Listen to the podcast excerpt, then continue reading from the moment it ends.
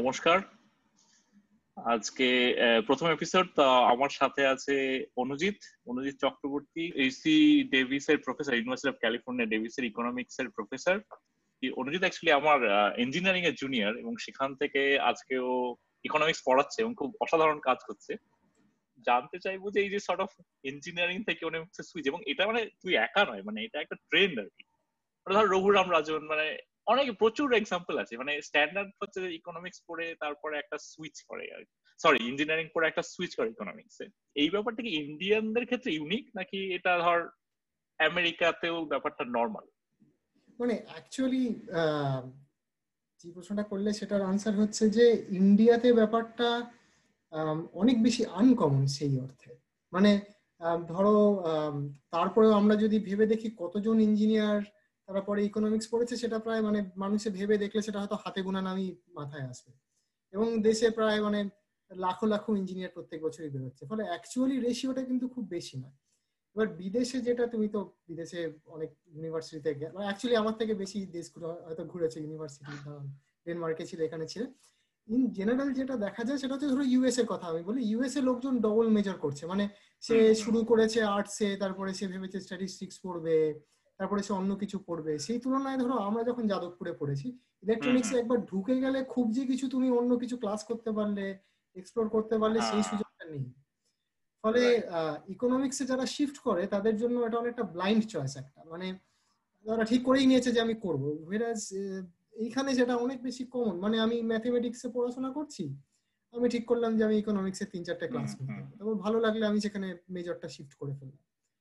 ফলে এইটা মানে বিদেশে খুবই কমন, সেই তুলনায় ইন্ডিয়াতে খুবই আনকমন। তার কারণটা হচ্ছে ইন্ডিয়ার মানে সিস্টেম একটা রিজিডিটি রয়েছে, একটা রিজিডিটি। আমাদের দেশের সঙ্গে আমার মনে হয় যেটা পার্থক্য সেটা হচ্ছে গিয়ে যে, মানে আমি একবার ইঞ্জিনিয়ারিং এ ঢুকে গেলে আমাকে হয় কোর্সটাই মানে ডিগ্রিটাই কাটিয়ে দিয়ে ইঞ্জিনিয়ার মানে ইকোনমিক্স করতে হবে, নয়তো অন্য কিছু। মানে সেই জন্য আমি যখন মুভ করছি তখন ব্যাপারটা দেখে মনে হচ্ছে যে আমি ইঞ্জিনিয়ারিং পড়ে তারপর ইকোনমিক্স পড়ছি। সেটা আমি যদি এদেশে পড়তাম, যদি আমি সুযোগ পেতাম হয়তো সেরকম, মানে এবং আমার জীবনটা যদি একই রকম চলতো, তাহলে হয়তো যেটা হতো সেটা হচ্ছে গিয়ে যে আমি 2 বছর ইঞ্জিনিয়ারিং পড়ে হয়তো ভালো লাগছে না, আমি তখন ইকোনমিক্স এর সেকেন্ড মেজর করলাম। ফলে সেখানে ওটা মানে আমার যখন ফাইনাল দেখে মনে হতো না যে আমি শিফট করেছি, মনে হতো ইন্টারেস্টিং। মানে এটাই হয়তো মানে প্রচুর লোকের ক্ষেত্রে এটা ট্রু আর কি। মানে আমি প্রচুর লোকের ক্ষেত্রে, মানে ধরো এইখানে আমার স্টুডেন্টদের মধ্যে এরকম দেখি অনেক কেউ যে কিছু একটাতে শুরু করেছে, তারপরে অন্য কিছু একটা করেছে, মানে হিস্ট্রিতে মেজর করেছে পরে ইকোনমিক্স করেছে, এরকম লোকজন আছে। এরকম মানে প্রচুর লোকজন আছে যারা মানে ম্যাথস করছে, ম্যাথস ভালো লাগছে না, আর একটু অ্যাপ্লাইড কিছু করতে চায়, ইকোনমিক্স এর কোর্স নিয়েছে, ভালো লেগেছে, প্রচুর নাম করা ইকোনমিক্স, সেরকম কেউ হিস্ট্রি পড়েছেন আগে। কিন্তু সেটা আন্ডারগ্রাজুয়েট সিস্টেমের মধ্যে ওদের এইটা মানে ফ্লেক্সিবিলিটিটা রয়েছে, যার জন্য ওরা মানে আমি একটা কিছু হয়ে গেছি তারপরে আবার আরেকটা কিছু হচ্ছে, এরকম। মানে ওদের সিভিতে হয়তো মানে ইকোনমিক্স অলরেডি মানে আছে আর কি, আন্ডারগ্রাড ওখানে মেজর বা মাইনর হিসেবে এক্সিস্ট করছে, যেখানে আমাদের হয়তো জাস্ট একটা ইঞ্জিনিয়ারিং ডিগ্রি, হ্যাঁ বিটেক বা বিই, হ্যাঁ আমাদের তো বিই, হ্যাঁ বিই মানে ওই আর কি, সেটা বিটেক বা বিই যেখান থেকে যেরকম দেয় আর কি। এটা ইন্টারেস্টিং। মানে তো তারপরে তুই মানে তারপরে তুই আইএসআই দিল্লিতে মাস্টার্স করলি, রাইট? হ্যাঁ, এবং তারপরে আমি যখন গেছি তখন আমি মানে অন্য কিছু ভেবে গেছিলাম, যে আমি ভেবেছিলাম অন্যরকম। মানে আমার অ্যাকচুয়ালি খুব আইডিয়া ছিল না আইএসআই দিল্লিতে গিয়ে কিরকম পড়ানো হবে। মানে আইডিয়ালি আমার মনে হয় যে কোনো একটা জায়গায় গিয়ে ভালো করার জন্য যেটা করা প্রয়োজন সেটা হচ্ছে সেখানে ঢোকার আগে সেখানে কি পড়ানো হয়, কি পরীক্ষা হয়। কারণ মানে মাস্টার্সটা যেহেতু 2 বছরের, মানে এটা আমি পরে বুঝতে পেরেছি, মানে এটা একটা মানে একটা স্ট্র্যাটেজিক ব্যাপার। সেটা হচ্ছে মাস্টার্সটা 2 বছরের এবং ফার্স্ট ইয়ারের পরে লোকজন পিএইচডির জন্য অ্যাপ্লাই করে। তার মানে ফার্স্ট ইয়ারের যে কোর্স ওয়ার্কে খুব ভালো করে নেবে তারা একটা খুব ভালো লেটার পেয়ে খুব একটা ভালো জায়গায় যাওয়ার সম্ভাবনা আছে। এবার আমার মনে হয় যে যারা মোটামুটি জানে যে তারা কি করতে চায়, জানে যে পিএইচডি করতে চায়, তারা আইএসআইতে ঢোকার আগেই জানে যে ফার্স্ট ইয়ার কোর্স ওয়ার্ক কি হবে, তারা আগে থেকে কিছুটা প্রিপেয়ার, মেন্টালি প্রিপেয়ার, জানে কি বই পড়তে হবে। সেখানে আমি যখন গেছি সেখানে আমি হচ্ছে কি খুবই একটা এক্সপ্লোরেটরি ভাবে গেছি, মানে আমি জানিও না আমি পিএইচডি করতে চাই, তো কিছুটা আন্ডার প্রিপেয়ার ছিলাম, মানে বেশ কিছু পরিমাণে আন্ডার প্রিপেয়ার ছিলাম। আমার রেজাল্ট ওই জন্য খুব যে দারুণ হয়েছিল প্রথম 2 সেমিস্টারে কি তারপরেও আইএসআইতে এরকম নয় আর কি, কারণ আমি মানে তখন সবে বোঝার চেষ্টা করছি আমি কি করতে চাই। সেই সময় আমার বন্ধুরা প্রচুর সাহায্য করেছে, কারণ আমার বন্ধুরা ইকোনমিক্স ব্যাকগ্রাউন্ড থেকে গেছিল, ওরা মানে ওরা জানতো ওরা কি করতে চায়, ওদের থেকে আমি অনেক শিখেছি। তারপরে ব্রিটিশ কলম্বিয়া, মানে ব্রিটিশ কলম্বিয়ার কিরকম এক্সপেরিয়েন্স? তো আমি আরেকটা জায়গায় পেয়েছি, মানে ব্রিটিশ কলম্বিয়ায় পেয়েছিলাম আর রচেস্টারে পেয়েছিলাম, আমি দুটো জায়গায় পেয়েছিলাম। এবার রচেস্টারটা হচ্ছে গিয়ে মানে খুব মানে ক্লাসিক্যালি মানে বিখ্যাত জায়গা ইকোনমিক্সের জন্য, কিন্তু মানে এখন বলা হয় যে সেটার মানে প্রোগ্রামটার কোয়ালিটি নাকি ফল করেছে। এখনো খুব ভালো স্টুডেন্টরা যায় ওখানে এবং কিছু লোক খুবই ভালো প্লেসড হয়, কিন্তু আগের মতো নেই। আগে খুবই ভালো ছিল, মানে দুর্দান্ত ছিল। এবার আমি তো দুটো জায়গায় পেয়ে নানান লোককে জিজ্ঞাসা করছি কোথায় যাওয়া উচিত, এটাই না ওটা। এবার যারা একটু মানে পুরোনো দিনের লোক তারা বলছে আরে রচেস্টারে যাওয়া উচিত, কারণ তাদের সময় রচেস্টার খুবই ভালো। এবার আমি আরেকটা যেটা ভেবেছিলাম সেটা হচ্ছে রচেস্টারে খুব ঠান্ডা পড়ে, মানে দুটো জিনিস ভেবেছিলাম, একটা যে রচেস্টারে খুব ঠান্ডা পড়ে, সে তো ব্রিটিশ কলম্বিয়া ভ্যানকুভার মানে অ্যাকচুয়ালি অতটা ঠান্ডা পড়ে না, মানে এটা হচ্ছে মানে রচেস্টার হচ্ছে গিয়ে প্রচন্ডই ঠান্ডা, মানে বরফে ঢাকা থাকবে। আর রচেস্টার শহরটা খুব ইন্টারেস্টিং, সেটা হচ্ছে গিয়ে যে রচেস্টার একসময় খুবই রমরমা ছিল, ওখানে কোডাকের একটা ফ্যাক্টরি ছিল এবং আরেকটা কিছু একটা ফ্যাক্টরি ছিল। এইবার মানে ইউএসএ যে ইন্ডাস্ট্রি গুলো বন্ধ হওয়ার যেটা রয়েছে সেইটাই হচ্ছে কোডাকের ফ্যাক্টরিটা বন্ধ হয়ে যায় এবং তারপর ওই ফ্যাক্টরিতেই বেশিরভাগ লোকজন কাজ করতো, তাদের চাকরি চলে যায়, তারপর শহরটা ধীরে ধীরে মানে ডেড সিটি হয়ে যায়। হ্যাঁ হ্যাঁ, ঠিক ডেট্রয়েট যেরকম আরেকটা শহর, যেটা সেই তুলনায় Vancouver is a very vibrant city, মানে হ্যাঁ ওই লিস্ট আছে প্রত্যেক বছর বার করে যে মোস্ট লিভেবল সিটিজ। হ্যাঁ, ভ্যানকুভার সবসময় 1 থেকে 3-এর মধ্যে সেখানে। আচ্ছা আচ্ছা, মানে লিভেবল সিটি উইদিন মানে in the world, in the world হচ্ছে ভ্যানকুভার একদমই মানে মানে প্রকৃতির কোলে বলতে যেটা বোঝায়, একদম মানে পাহাড়, সমুদ্র। ওয়েদারটা গরমকালে তো অসাধারণ, মানে গরমকালে ভ্যানকুভারের থেকে সুন্দর জায়গা মনে হয় খুব কম আছে। মানে আমি কিছুটা বিদেশ ঘুরেছি, আমার কিছু অভিজ্ঞতা হয়েছে, ভ্যানকুভার অসাধারণ। এবার আমার মনে হয় যে কোথাও মানে পিএইচডিটা আমাদের লম্বা হয়, মানে 5 থেকে 6 বছর লাগে, তো আমি এরকম ভেবেছিলাম যে জীবনের যদি 5 থেকে 6 বছর কোথাও কাটাতে হয় তাহলে আমি পাণ্ডব বর্জিত জায়গায় যেতে চাই না, ভালো লাগবে। তবে সেই সব নানান কিছু ভাবে আমি ভ্যানকুভার গিয়েছিলাম এবং আমার এক্সপিরিয়েন্সটাও খুব ভালো হয়েছে, ওখানে প্রচুর বন্ধু বান্ধব হয়েছে, আমার সুপারভাইজারের সঙ্গে আমার সম্পর্ক খুব ভালো ছিল। তো নানান কিছু একটা তো বিশাল পরিমাণে এক্সপোজার হয়, মানে ব্যারাকপুরের ছেলে দিল্লিতে গেলে যেমন তার এক্সপোজার হয়, দিল্লিতে 2 বছর থেকে তাও যখন ব্রিটিশ কলম্বিয়া যায় তার একটা অন্যরকমই এক্সপোজার। তো সেই সব মিলিয়ে তো আমার এক্সপিরিয়েন্স খুবই ভালো, মানে আমার প্রচুর শিখেছি, প্রচুর লোক সম্বন্ধে জানতে পেরেছি, নানান দেশের, নানান সংস্কৃতি, নানান ভাষা। নট অনলি একাডেমিক, রাইট, মানে ইটস এ ওভারঅল এক্সপেরিয়েন্স। একাডেমিকটা তো আছে, আমার মনে হয় একাডেমিকটা হয়তো অন্য জায়গায় গেলেও হতো, কিন্তু হ্যাঁ হ্যাঁ হ্যাঁ, কিন্তু মানে সব মিলিয়ে যেটা মানে ওভারঅল এক্সপেরিয়েন্স, হ্যাঁ মানে একটা হিউম্যান বিইং হিসেবে তোমার, হ্যাঁ মানে এইটা আমার ইন্টারেস্টিং লাগে। মানে আমাদের মানে আমার এখন এই অবস্থায় মনে হয় যে ইকোনমিক্স খুবই ইন্টারেস্টিং সাবজেক্ট, এবং মানে যেটা হয়তো মানে মানে আমি যখন 11-12 পড়েছি মানে একদম জিরো এক্সপোজার, রাইট, মানে কেউ বলেনি যে ইকোনমিক্স একটা সুন্দর সাবজেক্ট আছে যেটা পড়া, মানে এর পড়ে দেখতে পারো, মানে স্ট্যান্ডার্ড ইঞ্জিনিয়ারিং পড়তে হবে। মানে আশা করি অ্যাকচুয়ালি সেটার একটা কারণও আছে যে ধরো আমার মনে হয় ইন্ডিয়াতে আন্ডারগ্রাজুয়েট বেশিরভাগ জায়গায় ইকোনমিক্সটা খুব ভালো করে পড়ানো হয় না। মানে প্রচুর ইঞ্জিনিয়ারিং ও খুব একটা ভালো করে পড়ানো হয় না। হ্যাঁ, ইঞ্জিনিয়ারিং এর চাকরিটা অনেক বেশি, ওই চাকরিটা হ্যাঁ অন এভারেজ ইঞ্জিনিয়াররা অনেক বেটার চাকরি পায়, অন এভারেজ হ্যাঁ এভারেজটা ডেফিনেটলি। এইবার এই জন্য হচ্ছে মানে ধরো মানে আমি ছোটবেলা থেকে আমার বাবা ফিজিক্স পড়াতেন, তো আমার বাবা বলতেন যে প্রচুর বাবার ভালো স্টুডেন্ট যারা অনার্স পড়েছে তাদের চাকরি পেতে পড়ে অসুবিধা হচ্ছে, ফিজিক্স অনার্স পড়েছে বাবার স্টুডেন্টরা। ওরা বলতো এটা খুবই ভালো, এটা খুব ভালো অঙ্ক জানে, মানে ফিজিক্স করতে গেলে তো অঙ্ক করতে হয়, ওরা খুব ভালো অঙ্ক জানে, ফিজিক্স জানে, চাকরি পাচ্ছে না, অথচ অন্য স্টুডেন্ট যে ইঞ্জিনিয়ারিং পড়েছে ইজিলি চাকরি পেয়ে গেছে। এটা আমি শুনে ছোটবেলা থেকে শুনে বড় হয়েছি, তো আমার ছোটবেলা থেকেই আমি জানি যে মানে এইটা অ্যাকচুয়ালি আমার মানে এটা আমি গল্প করতে গিয়ে বলি যে এখানে আমার অসুবিধাটা হয়েছে, এখানেই আমার গন্ডগোলটা হয় যাদবপুরে গিয়ে, যে আমি যাদবপুরে যাওয়ার আগে অবধি জানি যে আমার জীবনের গোল হচ্ছে যাদবপুরে ইঞ্জিনিয়ারিং পড়া। তো সেখানে আমি জানি আর সেট গোল আছে যে আমি একদম সেম পাস করেছি, 12 এ জয়েন্টে ভালো করতে হবে, তাহলে আমি যাদবপুরে যাব, চাকরি পেয়ে যাব। কিন্তু যাদবপুরে গিয়ে যে কি করব এইটা নিয়ে আমার কোনো আইডিয়া নেই, মানে কোনো ভিশন নেই। এবার গিয়ে যদি ভালো ক্লাস হতো তাহলে হয়তো ভাবতাম যে বা এটা তো ভালো লাগছে, এটা করব। এবার এখানে কিছু মানে আমাদের ক্লাসেরই কিছু বন্ধু যারা সাউথ পয়েন্ট থেকে এসেছে তাদের হয়তো বেটার ভিশন ছিল, কারণ তাদের সিনিয়ররা ছিল যারা হয়তো কিংবা হয়তো তারা আইআইটি তে পাইনি। হ্যাঁ, কিন্তু আইআইটি তে পাইনি বলে তাদের মধ্যে একটা আগুন রয়েছে যে আমি আইআইটি পাইনি, আমাকে করে দেখাতে হবে।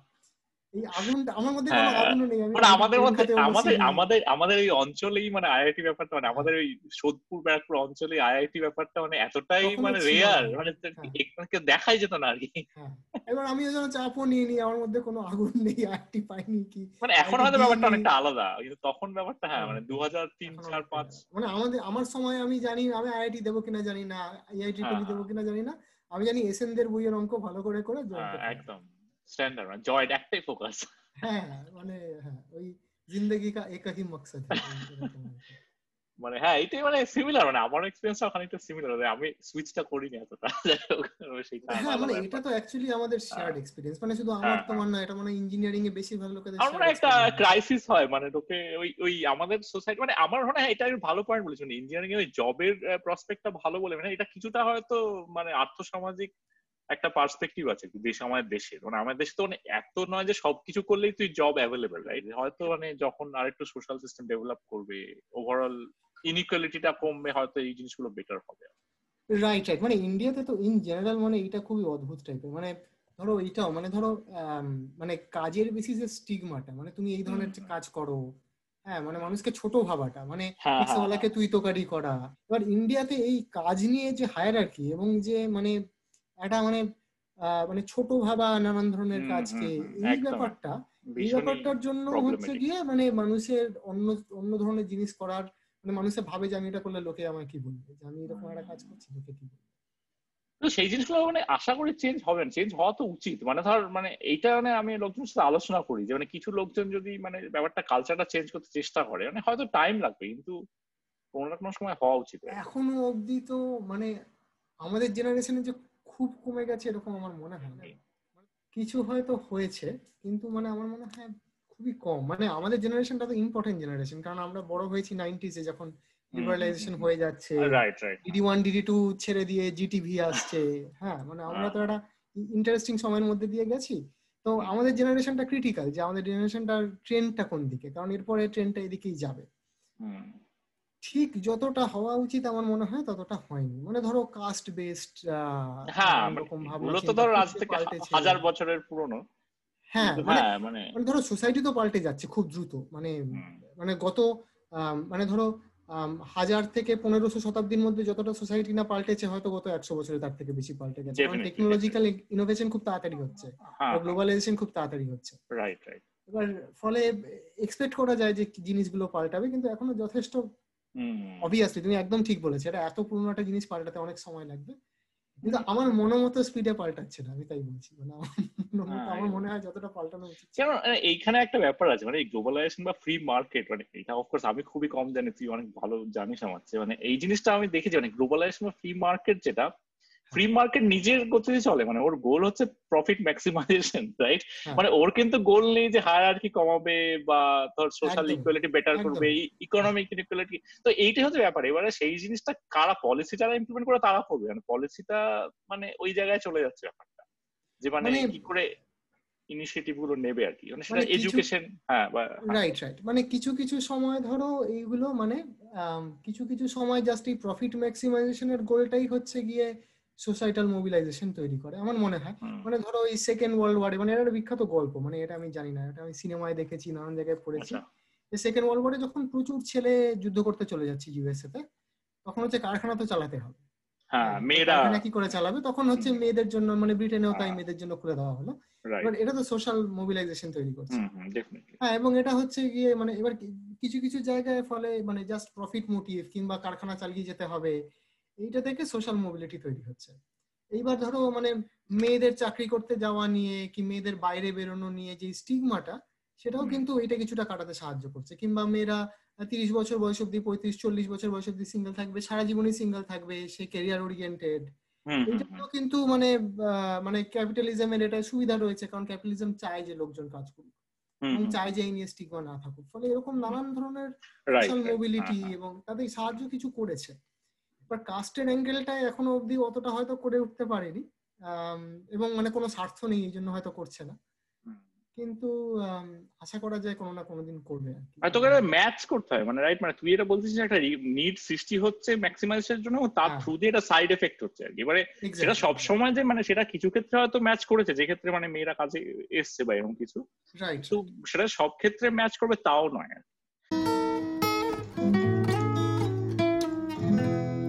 আমি কাজ করি হচ্ছে গিয়ে ওই বিহেভিয়ারাল ইকোনমিক্স বলে একটা জিনিস। বিহেভিয়ারাল ইকোনমিক্স হচ্ছে গিয়ে যে মানে যতগুলো সাবফিল্ড ইকোনমিক্সে ভাবা যায়, যেমন বড় বড় সাবফিল্ড যেগুলো micro economics, macro economics, labour economics, এগুলোর মধ্যে মোটামুটি সব থেকে নতুন একটা ধরা যেতে পারে বিহেভিয়ারাল ইকোনমিক্স। এবং মোটামুটি 70s এর শেষের দিকে এবং 80s এর শুরুর দিকে এটা শুরু হচ্ছে। এবং মানে মানে থ্যালার যে নোবেল প্রাইজ পেয়েছে রিসেন্টলি বিহেভিয়ারাল ইকোনমিক্স এর উপরে, তো থ্যালার হচ্ছে গিয়ে 80s এর শুরুর দিকে মনে হয় পিএইচডি তে জয়েন করেছেন। আর ক্যানেমান যিনি নোবেল প্রাইজ পেয়েছেন তার মানে খুব বিখ্যাত ব্যাপারটা হচ্ছে 1979 এ বেরিয়েছে। তো মানে ক্যানেমান আর টাভার্সকি দুই বন্ধু, তারা হচ্ছে 70s এর বিস্তর সময় ধরে সাইকোলজিতে কাজ করছেন, দুজনেই সাইকোলজিস্ট। এবং তারা হচ্ছে গিয়ে সাইকোলজি থেকে মানে সাইকোলজি মানে ইকোনমিক্স আর সাইকোলজির মধ্যে একটা ন্যাচারাল ইন্টারসেকশন হয়েছে। সাইকোলজিও চিরকালই ছিল আর কি, চিরকালই ছিল মানে ডিসিশন মানুষে কি করে সিদ্ধান্ত নেয় সেটা ইকুইলিব্রিয়াম ধর একটা রেশনাল গেম টেম গুলো এগুলো তো বেসিক্যালি হ্যাঁ হ্যাঁ মানে কিছু পরিমাণে মানে ধরো আমি এখানে একটু আলাদা করব, ধরো এই মানুষে কি করে ডিসিশন নেয় এটা হচ্ছে গিয়ে জেনারেল ডিসিশন সায়েন্সের সমস্ত এটাই আনসার করছে। সাইকোলজি একটা পার্টিকুলার কনটেক্সটে আনসার করছে যে মানুষের ব্রেনের ভেতরে কি চলছে, সেটা হয়তো কগনিটিভ সায়েন্স আনসার করছে। ইকোনমিক্সে এটার একটা সাবসেট আনসার করছে যে যখন মানে ইকোনমিক কোয়েশ্চেন গুলো আছে তখন মানুষ কিরকম ডিসিশন নেয় আর সেগুলো অ্যাগ্রিগেটেড হলে কিরকম জিনিসপত্র দেখা যায়, মানে ইনফ্লেশনের কি হবে, গ্রোথের কি হবে, এই ধরনের প্রশ্ন। এবার ক্যানেমান এন্ড টাভার্সকি কি করছেন, ওরা হচ্ছে গিয়ে মানে এরকম সাইকোলজি নানান কিছু নিয়ে গবেষণা করতে করতে কোনো একটা সময় তারা ইকোনমিক্সের এর মধ্যে চলে এসেছেন। তার কারণটা হচ্ছে গিয়ে মানুষে কি করে বিলিফ আপডেট করে, নতুন ইনফরমেশন এলে মানুষে কিরকম ডিসিশন নেয়, এটা করতে করতে করতে কোনো একটা সময় চলে এসছে যে মানুষের রিস্কি সিচুয়েশনে কিরকম বিহেভ করে। এবার রিস্কি সিচুয়েশনে কিরকম বিহেভ করে এটা একটা খুব মানে ইনহেরেন্টলি ইকোনমিক কোয়েশ্চেন, কারণ ফাইন্যান্সিয়াল ডিসিশন একটা রিস্কি সিচুয়েশন, মানে রিসেশন ফর এক্সাম্পল বা এই ধরনের রিস্কি সিচুয়েশন বলতে এই ধরনের না মানে রিস্কি সিচুয়েশন মানে মানে রিসেশন তো ধরো এটা খুবই মানে রিসেশন তো তাও কম হয় মানে আমাদের প্রত্যেক দিনের ডিসিশন গুলো ধরো আমি মানে ব্যাংকে টাকা রাখবো না স্টক মার্কেটে টাকা, ডে টু ডে লাইফে হ্যাঁ ডে টু ডে লাইফে হাজারটা রিস্কি ডিসিশন আমরা যে মানে কোন স্টক মার্কেটে কতটা ইনভেস্ট করব। যারা স্টক মার্কেটে ইনভেস্ট করেন তারা এটা ভাবছে, ধরো তুমি প্লেনে একটা খুব মানে মানে অবভিয়াস এক্সাম্পল হচ্ছে প্লেন ধরতে যেতে হবে কতক্ষণ আগে তুমি বেরোবে, তুমি যদি 10 ঘন্টা আগে বেরো তাহলে তুমি একদমই রিস্ক নিচ্ছ না, একদম মানে তুমি আগে পৌঁছে কিন্তু অনেক আগে পৌঁছে বসে থাকবে। বলতে আমার একটা গল্প মানে ছোট একটা আমাদের ফিল্ড একদম সিলভিও মিকারি বলে খুব বড় ক্রিপ্টোগ্রাফার আছেন টিউরিং অ্যাডমিনার, তো উনি বলেছিলেন যে তুমি যদি কখনো প্লেন না মিস করো তাহলে তুমি জানবে যে তুমি এয়ারপোর্টে প্রচুর বেশি সময় নষ্ট। হ্যাঁ হ্যাঁ এটা আমি শুনেছি, এটা আমি শুনেছি। আর এইটা হচ্ছে গিয়ে অ্যাকচুয়ালি মানুষের রিস্ক অ্যাটিটিউড দিয়ে নির্ধারিত। মানে কিছু লোক আছে যারা খুবই মানে মানে তারা anxious, তারা হচ্ছে কি রিস্কটা নিতেই চায় না, তারা অনেক আগে পৌঁছে যায়। কিছু লোক আবার মানে they cut it too close, মানে তারা বড্ড মানে মানে মিস করবো করবো করে, কিছু লোক মিস করেও যায়, মানে এরকম আমার বন্ধুরা আছে ফ্লাইট টাইম মিস করেছে। তার ফলে এই রিস্কি ডিসিশন গুলো অ্যাকচুয়ালি এভরিডে লাইফে রয়েছে, মানে এরকম ছোট ছোট নানান কিছু, মানে ফ্লাইট তো আমরা রোজ নিই না, এরকম অনেক কিছু বলা যায়। মানে আমরা ছাতা নিয়ে বেরোবো কিনা, হয়তো আমি দেখিনি ফোরকাস্ট দেখিনি, ছাতা নিয়ে বেরোলে সারাদিন ওটা নিয়ে ঘুরতে হবে, ছাতা না নিয়ে বেরোলে হচ্ছে গিয়ে আর রিস্ক নিলাম, একটু বৃষ্টি পড়লে একটু গন্ডগোল হবে কিছু একটা। তো রিস্কি ডিসিশন ইকোনমিক্সে আমরা মানে ইকোনমিক ডিসিশনও মানে প্রচুর আমরা নিয়ে থাকি, যে আমরা ইন্স্যুরেন্স করবো কিনা, মানে ধরো হাউস ইন্স্যুরেন্স, হেলথ ইন্স্যুরেন্সে কতটা বেশি দামের ইন্স্যুরেন্স কিনবো, সব ধরনের কিছু আছে, ট্রাভেল ইন্স্যুরেন্স কিনবো কিনা। এবার এটা খুব ইকোনমিক্সের একটা খুব সেন্ট্রাল কোয়েশ্চেন। এবার সেইটাকে সেটার জন্য একটা মানে এটা প্রচুর মানে এই মানে কি করে মানুষের রিস্কের ডিসিশন নেয় সেই কাজটা বহু পুরনো আর কি, মানে মানে প্রচুর পুরনো, মানে পাস্কাল থেকে শুরু করে মানে প্রচুর বড় বড় লোকজন কিছু না কিছু বলে গেছেন। এবার তাতে মানে ইকোনমিক্স এর ফান্ডামেন্টাল একটা থিওরি ছিল ভন নয়মান আর মর্গানস্টার্নের। ভন নয়মান হচ্ছেন বিখ্যাত ম্যাথমেটিশিয়ান, তো তাদের যে থিওরিটা ছিল সেটাকে চ্যালেঞ্জ করে ওরা একটা পেপার লিখেন, মানে ওরা দেখান যে এই যে ওদের থিওরিটা কি ছিল, মানে ভন নয়মান বা এদের থিওরিটা মানে ওদের ওদের থিওরিটা বেসিক্যালি থিওরিটা আরো পুরনো। মানে থিওরিটার বক্তব্য হচ্ছে গিয়ে যে মানে মানে সিম্পলেস্ট যে ভাবে ডিসিশন নেওয়া যায় সেটা হচ্ছে গিয়ে যে আমরা এক্সপেক্টেড ভ্যালু ক্যালকুলেট করি, মানে হচ্ছে গিয়ে মানে অ্যাভারেজ আউটকাম দেখি যে কোনো ডিসিশনের আন্ডারে, তারপরে অ্যাভারেজ গুলো ক্যালকুলেট করে দেখি যে কোনটা নেওয়া উচিত, যেটা অ্যাভারেজ বেশি আছে আমরা সেটা নিই, এটা হচ্ছে সিম্পল থেকে বলে expected value. Okay interesting. But expected value কে ওনারা একটু আগে নিয়ে যান, কারণ এক্সপেক্টেড ভ্যালুর এর এগেইনস্টে একটা খুব বিখ্যাত মানে প্যারাডক্স রয়েছে। হ্যাঁ, এবার সেইটাকে ওনারা একটু কিছু দূর এগিয়ে নিয়ে গিয়েছিলেন এবং সেটাকে অ্যাক্সিওমাটাইজ করেছিলেন। অ্যাক্সিওমাটাইজ মানে ওনারা বলেছিলেন যে ধরো মানুষের ডিসিশন নিচ্ছে, তার মানে ডিসিশন নিলে তার ডিসিশনগুলোর কি কি প্রপার্টি থাকা উচিত, এরকম তিন চারটে প্রপার্টি যদি ওনারা মানে এটা কি টাহেরম্যান আর এই না এটা হচ্ছে এটা শুরুটা আচ্ছা আচ্ছা আচ্ছা ওকে এটা 40s এর সময় মনে হয় কিছু একটা 40 আচ্ছা আচ্ছা এটা পুরনো কাজ আর কি হ্যাঁ পুরনো কাজ। ইনি বলছেন যে এই আমরা এই তিনটে জিনিস বললাম মানে সেই মানে ডিসিশনের উপর কিছু প্রপার্টি থাকা উচিত, মানে কিছু প্রপার্টি আমি তোমায় ইজিলি বলতে পারি, সেটা হচ্ছে বলছে যে ধরো আমি if I choose A over B and B over C then I should choose A over C okay transitivity মানে আমি যদি হ্যাঁ এরকম কিছু মানে বেসিক প্রপার্টি আমি যদি ডিসিশনের উপর রাখতে পারি। এর মধ্যে একটা বিখ্যাত প্রপার্টি ছিল ইন্ডিপেন্ডেন্স অ্যাক্সিওমের, যদি এই প্রপার্টি গুলো স্যাটিসফাইড হয় তাহলে হচ্ছে গিয়ে তুমি সব সময় একটা এক্সপেক্টেড ভ্যালু টাইপের, এক্স্যাক্টলি এক্সপেক্টেড ভ্যালু নয় আমার মানে থিওরিটা হচ্ছে এক্সপেক্টেড ইউটিলিটি যেটা একটু জেনারালাইজেশন, তাহলে ওইটা দিয়ে ডিসিশন গুলোকে রিপ্রেজেন্ট করা যাবে মানে একটা গড় আর কি মানে একটা এভারেজ কিছু একটা নেওয়া, এটা এভারেজের আইডিয়া মানে মোদ্দা কথাটা হচ্ছে এরকম। হ্যাঁ এবার মানে ক্যানেমান আর টাভার্সকি যেটা দেখান সেটা হচ্ছে গিয়ে যে ওনারা কিছু সিচুয়েশনে মানুষকে মানে ইকোনমিক সায়েন্স যখন বলা হচ্ছে, সায়েন্স মানে কি তুমি একটা থিওরি দিলে সেটা টেস্টেবল ইমপ্লিকেশন থাকবে, সেটাকে আমরা টেস্ট করতে পারবো, টেস্ট করে দেখবো যে সেটা অ্যাকচুয়ালি ধরে কিনা। এইবার মানে এগুলো তো মানে এই ধরনের থিওরি গুলো ডিসিশনের একটা থিওরি বানিয়েছে যে মানুষ এরকম ডিসিশন নেয়, তার একটা টেস্টেবল ইমপ্লিকেশন আছে, সেই ইমপ্লিকেশন গুলো ওনারা টেস্ট করে দেখান যেগুলো ভায়োলেটেড হয় রেগুলারলি ভায়োলেট আচ্ছা মানে খুব সিস্টেম্যাটিক ভায়োলেশন মানে টেস্ট করেছেন মানে এটা এক্সপেরিমেন্ট করে মানে মানুষের বিহেভিয়ার মানে সেইভাবে আচ্ছা সার্ভে টাইপের ইন্টারেস্টিং হ্যাঁ হ্যাঁ এবং সার্ভে হ্যাঁ এবং সার্ভে টাইপের এবং হচ্ছে গিয়ে যে তারপরে ওনারা নিজেদের একটা থিওরি দেন যে মানুষ অ্যাকচুয়ালি এরকম ভাবে ডিসিশন নেয় না, মানুষ অ্যাকচুয়ালি এইভাবে ডিসিশন নেয়, এটা this is the more natural way in which people think about things, এবং সেটার নাম হচ্ছে প্রসপেক্ট থিওরি। মানে প্রচন্ড ওয়েল সাইটেড একটা পেপার, নামটাই প্রসপেক্ট থিওরি মনে হয় 1979। তো সেই পেপারটা তখন ইকোনমিক্সে মানে ইকোনমিক্সের লোকজন এটা নিয়ে কিছু ভেবেছিল যে এরকম কিছু হতে পারে, কিন্তু এই পেপারটা খুব জনপ্রিয় হয় এবং মানে ইকোনমিক্স প্রফেশন সেটাকে খুব ওয়েল অ্যাকসেপ্ট করে, ইকোনমিক্স প্রফেশন নিজের মতো সেটার একটা মানে মানে যখনই মানে যখনই নতুন কিছু একটা পাওয়া যায় তখন মানে যে কোনো একটা প্রফেশন সেটাকে অ্যাকোমোডেট করার চেষ্টা করে নিজের মধ্যে যে ঠিক আছে এটা হলো তাহলে আমি থিওরিটাকে একটু জেনারেলাইজ করবো যাতে এই নতুন যে ভায়োলেশন গুলো পাওয়া গেছে সেগুলোকে অ্যাকোমোডেট করা যাবে, ফলে economics profession opened up to it. তারপরে থালার 80s এর সময় হচ্ছে বিস্তর নানান কিছু নিয়ে কাজ করেন এবং সেইখান থেকে মানে মোটামুটি যেটা বলতে যাচ্ছিলাম যে 80s এর থেকে এই ফিল্ডটা শুরু হয় বিহেভিয়ার ইকোনমিক্স। মানে এর আগে ব্যাপারটা ছিল যে লোকে মানে ধরে নিয়েছিল যে মানুষ এভাবেই করে এবং সেটা এইটাই মডেল একটা, কিন্তু এখন এটা একটা নতুন একটা এক্সপোজ করে দিল যে না এভাবে করে না কিন্তু অন্যান্য ভাবে করে এবং তার অনেক রকম মানে ভেরিয়েশন আছে, রাইট। এবং আরেকটা যেটা ওনারা বললেন এবং আমার মনে হয় যে এই পয়েন্টটা বেশ মানে একটা খুব সিম্পল পয়েন্ট, কিন্তু এটা মানে মানুষের বুঝতে মানে এর আগে লোকেদের ধারণা ছিল যে মানুষে হয়তো ওই মানে গডের যে নিয়মটা যেটাকে এক্সপেক্টেড ইউটিলিটি বলা হয় সেরকমই করে কিন্তু সাবজেক্ট টু সাম এরার। হ্যাঁ এবার সাবজেক্ট টু সাম এরার তো কোনো প্রবলেম নেই, কারণ মানে যদি ওটা মিন জিরো এরার হয় তাহলে এক্সপেকটেশন নিলে ওটা বেরিয়ে যাবে, ফলে হচ্ছে গিয়ে মানে মানুষে ভেবে নিয়েছিল যে কিছু মানুষে ভুল করে কিন্তু ভুলটা এদিকেও হতে পারে ওদিকেও হতে পারে, এইটা এই থিওরিটা কাজ করে।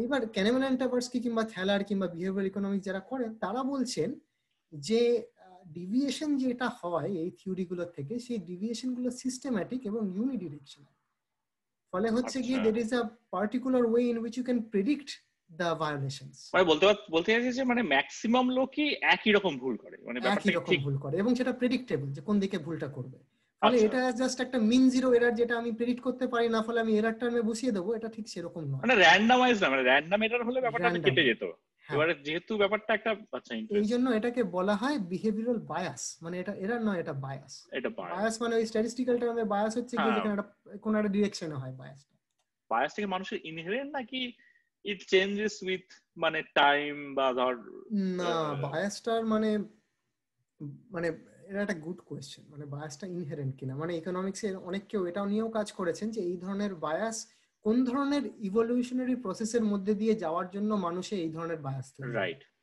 মানে সেটা ধর হ্যাঁ মানে সেটা ধর একটা মানে ধর একটা bias আছে ইভলিউশনের মধ্যে দিয়ে মানুষের, ধর তুই ভাবছিস যে জেনেটিক একটা কিছু একটা ব্যাপার আছে যেখান থেকে ওই biasটা সৃষ্টি হচ্ছে, কিন্তু এমনও তো হতে পারে যে সেই biasটা অন্যান্য ইনফ্লুয়েন্স আছে, মানে ধর আজকে আমরা 2020 সালে 1950 সালে একটা পপুলেশন মানে যেভাবে ডিসিশন নেবে আজকে সেভাবে নেবে না, রাইট।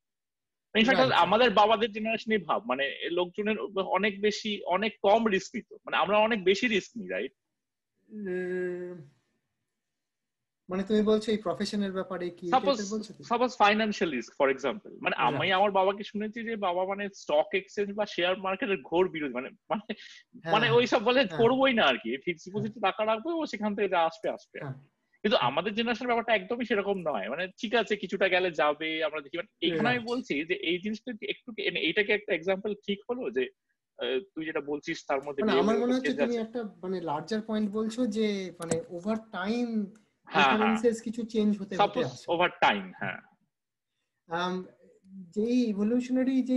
হয়েছে, মানে সেটার সঙ্গে এটা পার্থক্যটা হচ্ছে যে তুমি যেটা বলছো সেটা একটা জেনারেশনে চেঞ্জ করছে, যেখানে evolution works on you know 100 generations এর উপর, মানে it's a very slow moving process. হ্যাঁ, ফলে হচ্ছে কি যেগুলো ইভলিউশনারি ডেভেলপড বায়াস সেগুলো হচ্ছে গিয়ে মানে ধরো মানে যদি ইভলিউশনারি অ্যাকচুয়ালি ডেভেলপড হয় তাহলে তো ওটা মানে গত 100 জেনারেশনে একই ছিল, কারণ ইভলিউশন ইজ ভেরি স্লো। আমি একই ধরে নিচ্ছি যে একই থাকবে আর কি মোটামুটি, মোটামুটি পরের 10 জেনারেশনেও খুব একটা পাল্টাবে না unless আমরা কনসিয়াসলি চেষ্টা করি ওটাকে পাল্টানো, রাইট? হ্যাঁ, কিন্তু মানে অন্যান্য টাইম নিয়ে মানে সেটা হয়তো অন্যান্য কিছু ফ্যাক্টর থাকলো। হ্যাঁ, মানে তুমি ঠিকই বলেছো, মানে প্রেফারেন্সের কিছু কিছু জিনিস প্রত্যেক জেনারেশনে চেঞ্জ হচ্ছে। মানে মানে প্রেফারেন্স তো অ্যাকচুয়ালি একটা খুব গোদা টার্ম, মানে preference is also determined by social norms. হ্যাঁ হ্যাঁ, সেটাই বলছি, মানে আমি এই ধরনের জামা পড়তে পছন্দ করি, মানে হ্যাঁ ঠিক আছে, কিন্তু মানে কি ধরনের জামা পড়তে পছন্দ করি এবং সেটাও চেঞ্জ হয়, মানে সেটাও তুই আজকে এবং এক্স্যাক্টলি এটাই পয়েন্ট, আমরা বাঙালি হিসেবে আমাদের যত মানে এই অন্যদের অন্যরকম, আর আমরাও ইভলভ করছি, আমরা আমেরিকায় আছি, আমরা অন্যরকম ভাবে কিছুটা চেঞ্জ হয়েছে, মানে একদম মানে ডিসিশন মেকিং এর সেই জিনিসগুলো। হ্যাঁ, মানে হয়তো মানে তুই কিছু পার্টিকুলার ডিসিশন বলছিস যেখানে হয়তো কিছু বায়াস আছে যেগুলো খুব ইনহেরেন্ট, কিছু বায়াস খুব ইনহেরেন্ট এবং আমরা মনে করি যে সেটা বহু বছর ধরে আছে। হ্যাঁ হ্যাঁ হ্যাঁ, তোর রিসেন্ট পেপারটা নিয়ে প্রেজেন্ট বায়াস আছে, প্রেজেন্ট বায়াস নিয়ে আমি খুবই কম জানি, মানে আমি জাস্ট অভিজিৎ ব্যানার্জির পুর ইকোনমিক্স বইটা পড়ছিলাম যে এই ধর ভ্যাকসিনেশনে লোকে মানে 3 ঘন্টা লাইন দিয়ে ভ্যাকসিনেশনে যাবে না, কিন্তু এটা বেনিফিটটা হিউজ আর কি, রাইট? মানে ভবিষ্যতে এটা কাইন্ড অফ প্রেজেন্ট বায়াসের মধ্যেই হয়তো পড়ে, এটার মধ্যে অ্যাকচুয়ালি অনেক কিছুই পড়ে, মানে অনেক অনেকগুলো কারণ আছে যে জন্য মানুষে করে না। মানে ইউএসএ তো কিছু অ্যান্টি ভ্যাক্সার রয়েছে, সেটা তো পলিটিক্যাল কিছু ব্যাপার আছে আর কি, মানে এটার মধ্যে আরেকটা এটাও রয়েছে যে ভ্যাকসিনের মানে প্রেজেন্ট বায়াসের মধ্যে কিছু পরিমাণে রয়েছে, তুমি ঠিকই বলেছো।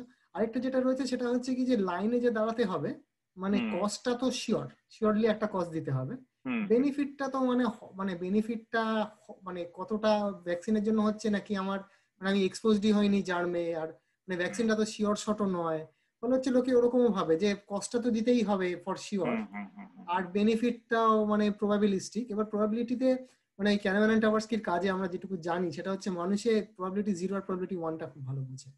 আচ্ছা, ধরো তুমি যদি কাউকে এটা জিজ্ঞাসা করো প্রবাবিলিটি 0.55 আর 0.65 এর কি ডিফারেন্স, ইনটিউটিভলি সেই ডিফারেন্সটা বোঝা খুব কঠিন, কারণ এটা খুব একটা মানে we are not suppose to think in probabilistic terms, মানে এগুলো তো আমরা ম্যাথমেটিক্যাল টুল ডেভেলপ করেছি কিন্তু এগুলো খুবই নতুন। মানে চেস খেলাটা যেমন মানুষের ন্যাচারালি আসে না, মানে চেস খেলাতে যে ধরনের থিঙ্কিং লাগে কিংবা গেম থিওরিতে যে ধরনের থিঙ্কিং লাগে সেরকম, ফলে হচ্ছে কি ওই ধরনের মানে মানে people are really insensitive to small probability changes in in in the middle range. ফলে হচ্ছে কি মানুষের ভাবে ঠিক আছে ভ্যাকসিন নেবো, কিন্তু মানে কতটাই লাভ হবে, ধরো প্রবাবিলিটিটা 0.25 থেকে 0.45 হবে রোগটা না হওয়া, কিন্তু লোকে সেটা ঠিক অ্যাপ্রিসিয়েট করতে পারে না 0.25 থেকে 0.45। তো সেইটা আরেকটা, তো মানে present bias is a factor but there are many other factors, মানে কিন্তু মানে প্রবাবিলিটি ওভার মানে ওভার লটস অফ পিপল বলছিস, মানে ব্যাপারটা হচ্ছে ভ্যাকসিনেশন মানে ধর polio for example, polio eradicated মোটামুটি, মানে এই যে ধর পুরো একটা সোসাইটি ব্যাপারটা এটা তো মানে ইউনিভার্সাল ভ্যাকসিনেশন ছাড়া পসিবল না, মানে সেখানে ধর মানে হয়তো হয়তো আমার এক্সপোজ হওয়ার চান্স খুব কম সাপোজ, কিন্তু মানে আমি নিচ্ছি মানে সবাই না নিলে ব্যাপারটা হবে না, রাইট রাইট। কিন্তু এখানে মানে এখানে যেই মানে ক্লাসিক যেই প্রবলেমটা ইকোনমিক্স এটাই বলা হয়, সেটা হচ্ছে গিয়ে যে অনেককেও হচ্ছে একটা ফ্রি রাইডিং প্রবলেম হয়েছে এখানে, মানে হচ্ছে গিয়ে যে যদি আমি ছাড়া পৃথিবীর সবাই নিয়ে নেয় তাহলে তো আমার নেওয়ার কোনো প্রয়োজন নেই, কারণ মানে ইরাডিকেট হয়েই যাবে। কিন্তু সবাই যদি এরকম ভাবে সেক্ষেত্রে আমার মুশকিল, তাহলে কেউই নেবে না, সবাই এরকম ভাবলে সেটা একটা অসুবিধা আছে, কিন্তু মানে এখানে একটা ফ্রি রাইডিং প্রবলেমও কাজ করে, মানে মেবি কোভিড এর ক্ষেত্রে একই জিনিস আর কি, মানে ব্যাপারটা যদি কতটা প্রিকশন নিচ্ছিস, মানে কোভিড এর ক্ষেত্রে তো এটা রয়েছে, মানে মানে কিছু ধরনের ডিসিশন আছে যেখানে ইকোনমিক্সরা বলে সরকারের ইন্টারভেনশন করা উচিত, এবং এটা হচ্ছে গিয়ে মানে সরকারের ইন্টারভেনশন করা উচিত মানে সরকারের বলা উচিত তোমার এটা করতে হবে, এবং একটা পার্টিকুলার ক্লাস অফ প্রবলেমস এর জন্য এটা ইকোনমিক্সে বলে পার্টিকুলার ক্লাস অফ প্রবলেমটা হচ্ছে এক্সটার্নালিটি প্রবলেম, যখন হচ্ছে গিয়ে যে আমার ডিসিশনটা শুধু আমাকে এফেক্ট করে না আশেপাশের লোককেও এফেক্ট করে, যেখানে মানুষে কি করে অনেক সময় শুধু নিজের ওপর এফেক্টটা নিয়ে ভেবে ডিসিশন নেয়।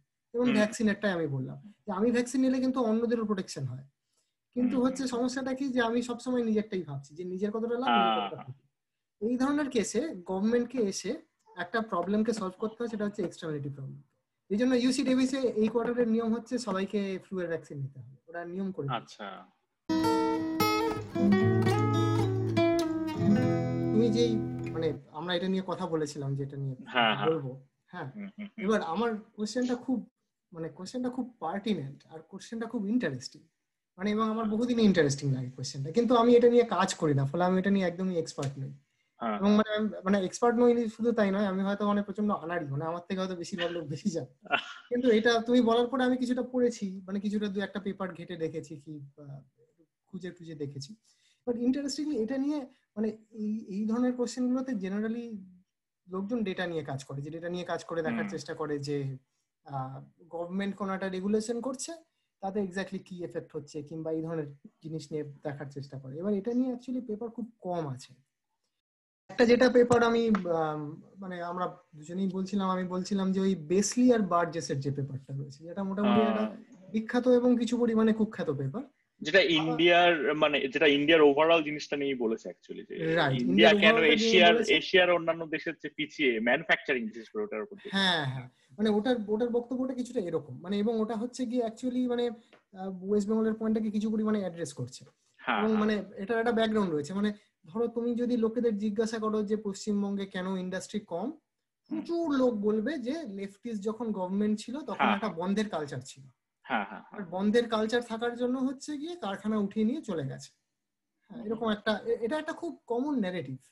এইবার হচ্ছে গিয়ে এইটা it is not well supported by research, কিন্তু তার কারণটা হচ্ছে এটা নিয়ে ডেটাটা খুব স্কেয়ার্স। মানে মানে মানে আমি ওই বেসলি আর বার্জেসের পেপারটার কথা বলি। বেসলি আর বার্জেস হচ্ছে গিয়ে আমার দেখা সব থেকে রিলেটেড পেপার এই টপিক। আচ্ছা, বেসলি আর বার্জেস কি করেছে সেটা হচ্ছে গিয়ে যে ইন্ডিয়ান স্টেট গুলোকে দেখেছে, ওরা বলছে যে মানে ওদের মানে বক্তব্যগুলো মোটামুটি এরকম যে প্রথমত ওরা বলছে যে ইন্ডিয়াতে যেই সেক্টরটা গ্রো করেনি সেটা হচ্ছে ম্যানুফ্যাকচারিং সেক্টর, মানে বড় কারখানা এই ধরনের জিনিসগুলো।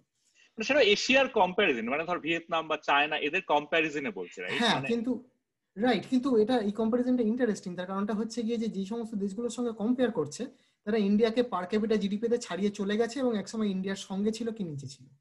আচ্ছা আচ্ছা, তো ওরা বলছে যে ইন্ডিয়ার এবং হচ্ছে গিয়ে যে মানে ভৌগোলিক ভাবেও এরা কাছাকাছি, ফলে এরকম না যে ভৌগোলিক কোনো ফ্যাক্টরের জন্য ইন্ডিয়া পেছনে পড়ে যাচ্ছে, ফলে দে আর ভেরি গুড, মানে মানে কম্পারিজনের জন্য they are a very good benchmark. হ্যাঁ, এবার ওরা বলছে ধরো থাইল্যান্ডের মতো দেশ যেটা ইন্ডিয়ার সঙ্গে মানে একই রকম ছিল মানে পার ক্যাপিটা জিডিপিতে, তারা কোনো একটা সময় গ্রোথ রেট অনেক বাড়িয়ে দিয়ে পার ক্যাপিটা জিডিপি বাড়িয়ে ফেলছে ইন্ডিয়ার তুলনায়, ইন্ডিয়া সেটা করে উঠতে পারছে না, এরকম একটা বক্তব্য আছে। ওই ইস্ট এশিয়ান টাইগার বলে কিছু দেশ আছে, ওদের মধ্যে থাইল্যান্ডও পড়ে খুব সম্ভব, তাদের কথা বলে। এবার তাতে হচ্ছে কি, এবং মানে যেটা দেখা গেছে সেটা হচ্ছে যে সমস্ত দেশগুলো মানে গ্রোথে এগিয়ে গেছে গত 50 বছরে, তারা মূলত এগিয়েছে ম্যানুফ্যাকচারিং এ খুব স্ট্রং করে, মানে ম্যানুফ্যাকচারিং সেক্টরটা স্ট্রং করে। টাইওয়ানও আছে এর মধ্যে। ইন্ডিয়াতে যেটা হয়েছে সেটা হচ্ছে ইন্ডিয়া হচ্ছে সার্ভিস সেক্টরটাকে স্ট্রং করতে পেরেছে 90-এর পর থেকে, মানে আইটি ফাইটি ডেভেলপ করে দিয়েছে, কিন্তু ম্যানুফ্যাকচারটা ডেভেলপ করেনি। এবার বেসলি বার্জেস বলছে যে ম্যানুফ্যাকচারটা কেন ডেভেলপ করেনি, আর ইন্ডিয়ার ডিফারেন্ট যে স্টেটগুলো রয়েছে সেই স্টেটগুলোতে মানে ইন্ডিয়ার সেই স্টেটগুলো তো একই সেন্ট্রাল লয়ের আন্ডারে, তাহলে তাদের মধ্যে মানে একটা ইউনিফর্ম ব্যাপার রয়েছে যে তারা সেন্ট্রাল একই লয়ের আন্ডারে। এবার একটা অ্যাক্ট রয়েছে যেই অ্যাক্টের ওপরে স্টেটগুলো নিজস্ব কিছু মানে প্রো ওয়ার্কার কিংবা প্রো ফার্ম কিছু কিছু ল লাগাতে পারে। এবার ওরা যেটা করছে যে প্রত্যেকটা স্টেট যখনই কোনো একটা রেগুলেশন করছে ওরা সেটাকে +1 - -1 হিসেবে ট্রিট করছে, ডিপেন্ডিং অন সেটা প্রো ওয়ার্কার কি প্রো ফার্ম। এবং সেখানে হচ্ছে ওয়েস্ট বেঙ্গল হচ্ছে গিয়ে মানে মানে আমরা যেটাকে বলি যে লেফটিস্ট সরকার একটা বন্ধের একটা কালচার তৈরি করেছিল, সেইটা ওদের ব্যাপারে আসছে হচ্ছে গিয়ে যে একটা প্রো ওয়ার্কার প্রচুর চালু করেছে। হ্যাঁ, তারপরে ওরা যেটা দেখাচ্ছে, এবং এটা হচ্ছে গিয়ে কিছু পরিমাণে মানে ওদের পেপারের বক্তব্য এবং এটা যেটা পপুলার ন্যারেটিভ সেটা হচ্ছে যেখানে যেখানে প্রচুর পরিমাণে প্রো ওয়ার্কার, এবার এখানে একটা টেকনিক্যালিটি রয়েছে সেটা হচ্ছে গিয়ে যে এই যে মানে এই যে নিয়মগুলো চালু করা হচ্ছে এটা একটা ফর্মাল সেক্টর রয়েছে, একটা ইনফর্মাল সেক্টর রয়েছে। ফর্মাল সেক্টর হচ্ছে যেখানে বড় কোম্পানিগুলো যেখানে এই ধরনের নিয়মগুলো কাজ করে, তাদের যাই করবে সেগুলো নিয়মের আন্ডারে পড়বে। ইনফর্মাল সেক্টর একটা রয়েছে যেখানে হচ্ছে গিয়ে এরকম কোনো নিয়মের আন্ডারে পড়ে না, ইনফর্মাল সেক্টরটা হচ্ছে এই নিয়মগুলোর বহির্ভূত। এবার ওদের বক্তব্য হচ্ছে তুমি যখন এই ফর্মাল সেক্টরের কোম্পানিগুলোর উপরে প্রচুর প্রো ওয়ার্কার কনস্ট্রেন্ট বসাও তখন দুটো জিনিস হয়, একটা হচ্ছে তারা হয়তো তোমার স্টেট ছেড়ে অন্য স্টেটে চলে যায়, নয়তো তারা কি করে ফর্মালাইজই করে না, ইনফর্মাল সেক্টর রেখে দেয়। মানে হচ্ছে ওয়ার্কার গুলোর তাহলে কোনো সুবিধা হলো না সেই দিক থেকে, কারণ তাদের হচ্ছে বেসিক্যালি ইনফর্মাল সেক্টরে কাজ করতে হলো, এবং হচ্ছে তুমি ম্যানুফ্যাকচারিং সেক্টর যথেষ্ট গ্রো করতে পারলে না। এবার এটাই ওদের পেপারের মূল বক্তব্যটা, যে ওরা এম্পিরিক্যাল অ্যানালাইসিস করে মানে রিগ্রেশন টিগ্রেশন রান করে এটা দেখিয়েছে, মানে দুটো পয়েন্ট দেখিয়েছে খুব সম্ভবত। একটা হচ্ছে গিয়ে যেখানে যত বেশি প্রো ওয়ার্কার এরকম হয়েছে, এবং প্রো ওয়ার্কার সব থেকে বেশি হয়েছে যে স্টেটটা, আমার মনে হয় সেটা ওয়েস্ট বেঙ্গল কিংবা এরকম, মানে ওয়েস্ট বেঙ্গল টপ 2-3-এর মধ্যে ছিল, এবং সেটা দিয়ে ওরা এক্সপ্লেন করছে যে ওয়েস্ট বেঙ্গলে কেন হয়নি। এবার এইটা হচ্ছে আমার জানা একমাত্র এম্পিরিক্যাল পেপার যেটা এই টপিকটাকে নিয়ে আলোচনা করছে। এবার এই পেপারটার কিছু মানে ক্রিটিসিজমে আরো বেশ কয়েকটা পেপার রয়েছে, আচ্ছা, যারা হচ্ছে গিয়ে বলছে যে এই যে তুমি কোডিং গুলো করছো +1 -1, সেগুলো তুমি ঠিকঠাক কনটেক্সচুয়ালি ইন্টারপ্রেট করোনি, তোমার রিগ্রেশনের কিছু জিনিস মানে যে অ্যামেন্ডমেন্টটা করেছে সেটা কিভাবে প্রো লেবার বলছে বা প্রো ফার্ম বলছে, রাইট, ফলে সেইগুলো নিয়ে কিছু লোকের আপত্তি রয়েছে। তারপরে হচ্ছে গিয়ে যে মানে এরকম বেশ কিছু পয়েন্টে লোকেদের আপত্তি রয়েছে। এইবার তাতে যেটা হয়েছে সেটা হচ্ছে কি পেপারটা খুবই মানে কন্ট্রোভার্সিয়াল। এবার এখানে আরেকটা গল্প রয়েছে যেটা আমার মনে হয় খুব জেনারেল একটা গল্প, সেটা হচ্ছে গিয়ে যে লেফট এবং রাইট দুই দিকই সুবিধা মতো এই ধরনের রেজাল্টকে ইউজ করে। মানে রাইট যখন ঠিক করে যে আমি মানে প্রো ওয়ার্কার জিনিস উঠিয়ে দেবো, তখন তারা বলবে এই দেখো এই পেপারটাই বলেছে। এখানে একটা জিনিস বলে লেফট রাইটটা ইকোনমিক্যালি বলা হচ্ছে, রাইট এর সাথে মানে মানে সোশ্যাল বা পলিটিক্যাল সোশ্যাল নয়, মানে ধরো মানে এটা বলে রাখা ভালো। হ্যাঁ হ্যাঁ, মানে ধরো মানে ইন্ডিয়ান কনটেক্সটে লেফট আর রাইট আর মানে ইউএস কনটেক্সটে লেফট আর রাইটও আলাদা, কিন্তু ধরো আলাদা কিন্তু মানে ইকোনমিক পলিসির দিক দিয়ে মানে বেসিক্যালি তুই বিজনেসের সুবিধা করছিস নাকি লেবারদের সুবিধা করছিস সেইটা বলা যেত। এক্স্যাক্টলি, মানে লেবার রাইটস এর দিক থেকে লেফট আর রাইট আরো ক্লিয়ারলি বলতে গেলে লেবার রাইটের দিক থেকে। এবার তারা হচ্ছে কি এই ধরনের রেজাল্টকে নিজের মতো করে ইউজ করে, মানে এই বেসলি আর বার্জেসের রেজাল্টটা প্রচুর জায়গায় লোকজন সাইট করে যখনই তারা হচ্ছে গিয়ে মানে প্রো ফার্ম কিংবা প্রো কোম্পানি নিয়ম চালু করতে চায় আর প্রো ওয়ার্কার গুলো সরাতে চায়। আর অন্যদিকে হচ্ছে গিয়ে তারা বলে যে দেখো এই পেপারের এই গন্ডগোল গুলো রয়েছে, ফলে এই পেপারটা অতটাও বিশ্বাসযোগ্য নয়। এইবার মানে এবার আমার মনে হয় যে এটা মানে ফলে এটা এমন একটা কোয়েশ্চেন যেটা এক্স্যাক্টলি ডেটা দিয়ে আমরা মানে রিজলভ করতে পারিনি। আমাদের কাছে থিওরি রয়েছে, মানে আমাদের কাছে কিছু থিওরি রয়েছে যেটা মানুষে প্রায় বলে থাকে যে থিওরিটা, সেটা হচ্ছে গিয়ে যে বন্ধের একটা কালচার ছিল। এবার আমার যেটা মানে আমি নিজেও ভেবেছি যে কেন পশ্চিমবঙ্গে, এবং আমার মনে হয় যেটা নিয়ে আমরা আলোচনা করতে পারি এটার পরে, যেটা খুবই রিলেটেড, সেটা হচ্ছে পশ্চিমবঙ্গের শিক্ষা প্রতিষ্ঠানগুলো কেন পিছিয়ে পড়ছে। মানে হচ্ছে গিয়ে যে মানে আমার মনে হয় যে এখানে অনেকগুলো ফ্যাক্টর রয়েছে। একটা যেটা পয়েন্ট যেটা আমি ছোটবেলা থেকে অনেক জায়গায় শুনেছি, এবং আমার মনে হয় যেটা এত জায়গায় শুনেছি যে এটা হাইলি ট্রু, মানে এটা নিয়ে আমার কাছে ডেটা নেই, সেটা হচ্ছে পশ্চিমবঙ্গে শিক্ষক নির্বাচনে যে পরিমাণে পলিটিক্স রয়েছে, যে পরিমাণে নেপোটিজম রয়েছে, মানে এইবার এই যে নেপোটিজমটা এইটা তো মানে সর্বস্তরে রয়েছে। এবার এইটা হচ্ছে গিয়ে পশ্চিমবঙ্গকে মানে ভালো করতে না পারার একটা, আমার কাছে এটা অবভিয়াস নয় যে পশ্চিমবঙ্গে ওয়ার্কাররা বেটার ছিল রাদার দ্যান মহারাষ্ট্রের ওয়ার্কাররা, এটা আমার কাছে একদমই অবভিয়াস নয়। গুজরাটের লেবার ফোর্সের থেকে আমাদের দেশে মানে ওয়েস্ট বেঙ্গলের লেবার ফোর্স বেটার আছে, মানে তারা কি বেশি টাকা পায়, তারা কি বেশি কাজের গ্যারান্টি পায়, তাদের কি জীবনযাত্রা আরো সিকিওর, বোঝা খুবই কঠিন। মানে ধরো প্রচুরই তো মানে পশ্চিমবঙ্গে প্রচুর লোক, মানে যত হকার, যত ট্রেনে যারা জিনিস বিক্রি করে, যারা বাড়ির কাজ করেন, তারা সবাই ইনফর্মাল সেক্টরে, তারা সেই সমস্ত প্রো ওয়ার্কার এর মধ্যে নেই। পশ্চিমবঙ্গে এরকম নানান কিছু নিয়ম ফিয়ম করেছে, শিল্পকে হয়তো ঢুকতে দেয়নি, এসব নানান কিছু করে নানান গন্ডগোল করেছে, কিন্তু মানে কিছু জিনিস গন্ডগোল, হ্যাঁ মানে ধর কিছু জিনিস ধর গন্ডগোল করেছে, টেকনোলজিকে অ্যাডাপ্ট করতে পারেনি বা এইটা ধর অনেক লেটে করেছে, যে কারণে পিছিয়ে পড়েছে কম্পিটিশনে, সেই জিনিসগুলো আছে ডেফিনেটলি ট্রু। কিন্তু মানে ব্যাপারটা যে প্রো লেবার স্টান্স নেওয়ার জন্য সেটা হয়েছে নাকি সেটা ইন্ডিপেন্ডেন্ট ফ্যাক্টর, সেটা বোঝা মুশকিল, একদম বোঝা মুশকিল, একদমই বোঝা মুশকিল। এবং প্রো লেবার নিয়ে কতটা লেবারদের সুবিধা হয়েছে সেটাও অ্যাকচুয়ালি বোঝা, সেটাও বোঝা মুশকিল অ্যাকচুয়ালি, আমি ঠিক জানি না। কিন্তু এইখানে আমার একটা প্রশ্ন আছে, এইখানে মানে আমার প্রথম প্রশ্ন হচ্ছে যে ধর ইন্ডিয়া একটা, যেটা মানে ওদের পেপারটা যেটা সর্ট অফ স্টার্টিং পয়েন্ট, যে ইন্ডিয়া একটা ইউনিফর্ম একটা স্ট্রাকচারের আন্ডারে আছে, তার ফলে দুটো স্টেট বা অন্যান্য স্টেট গুলো কম্পারেবল আর কি। এবার এইখানে আমার একটা প্রশ্ন আছে, মানে এইটা কি শুধু এরকম ভাবে বলা যায়, মানে ধর সাপোজ আজকে আজকে ধর সাপোজ ইউএস এর এক্সাম্পল দিচ্ছি, রাইট? ইউএস এ তো ধর লেবার অর্গানাইজেশন, লেবার ইউনিয়নের অবস্থা খুব খারাপ আর কি ইন জেনারেল, মানে সেটা হচ্ছে ধর রোনাল্ড রেগান আসার পর থেকে যেটা একদম খুব ডিটোরিয়েট করে গেছে। এবারে সমস্যাটা হচ্ছে যে যেই যে স্টেট গুলো হয়তো সেইগুলো ইমপ্লিমেন্ট করতে চেষ্টা করছে সেইগুলো হার্ট হচ্ছে ইকোনমিতে।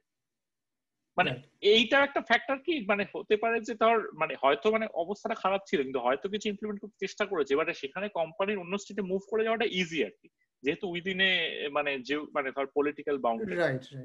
মানে আজকে ধর ফর এক্সাম্পল খুব সিম্পল এক্সাম্পল, ধর টাটার ফ্যাক্টরি সিঙ্গুরে হয়নি, গুজরাটে হয়েছে আর কি। মানে কেউ না একটা কারণে মানে ধর সেটা হয়তো কি প্রো কে ছিল জানি না আমি, মানে সেটা কোনো কারণে হয়তো মানে ক্লেম করা হয়েছিল যে চাষিদের জন্য, চাষের জমি বাঁচানো, জমি বাঁচানো এরকম কিছু একটা, এবার সে সহজেই চলে যেতে পেরেছে আর কি। মানে এইগুলো আর একটা কম্পিটিটিভ ফ্যাক্টর আছে। মানে এবারে ওখানকার গভর্নমেন্ট হয়তো ধর Gujarat for example, Gujarat in general খুবই মানে ধর ওরা ইন্ডাস্ট্রিয়ালি খুবই স্ট্রং বা এরকম, ওরা ওই জিনিসটা অ্যাট্রাক্ট করতে পারে আর কি, সেরকম একটা ব্যাপার আছে, রাইট? তো মানে আমি বলছি যে একই দেশের মধ্যে তো এরকম যদি দুটো স্টেট থাকে তাহলে একটা একটা স্টেটের পক্ষে মানে মানে ওই জিনিসটা ইমপ্লিমেন্ট করাটা খুব মুশকিল, মানে প্রো লেবার কিছু ইমপ্লিমেন্ট করাও খুব মুশকিল আর কি। মানে মানে আমার মনে হয় যে মানে প্রো লেবার করলেও একটু অন্যরকম ভাবে করা উচিত, কিংবা একটু মানে এইগুলো ভেবে চিন্তা করা উচিত যে মানে এইটা তো একটা সমস্যাই, মানে এটা তো মানে মানে লেফট তো এটা নিয়ে বলেও যে মানে মানে ক্যাপিটালের এই যে নেচার, যে মানে তার যে কিছুই যায় আসে না, সে যে প্রয়োজন করলে প্রফিটের জন্য কালকে কারখানা বন্ধ করে অন্য জায়গায় চলে যায়, মানে ক্যাপিটালের এই যে মানে এই যে ল্যাক অফ এথিক্সটা, যে আমার কিছু যায় আসে না। মানে আমি আমি আসলে কালকে আবার প্যারাসাইট দেখছিলাম সিনেমাটা। আচ্ছা আচ্ছা, এবার তুমি যদি দেখে থাকো, এবং অসাধারণ সিনেমা, অসাধারণ সিনেমা। এবার তাতে হচ্ছে গিয়ে যে যতবারই হচ্ছে গিয়ে মানে মানে নতুন যারা ঢুকছে তারা পুরনো লোকগুলোকে কাজ থেকে বার করে দিচ্ছে। এবার এই পুরনো লোকগুলোকে যে কাজ থেকে বার করে দেওয়া হচ্ছে সেটা নিয়ে কিন্তু কোনো এথিক্যাল কোনো সমস্যা নেই মালিকদের, যে একটা কিছু মানে ফেস সেভিং এর জন্য কিছু একটা ভালো কথা বলে ছাড়িয়ে দেবো, কিন্তু সেই নিয়ে তাদের কোনো দুঃখ নেই।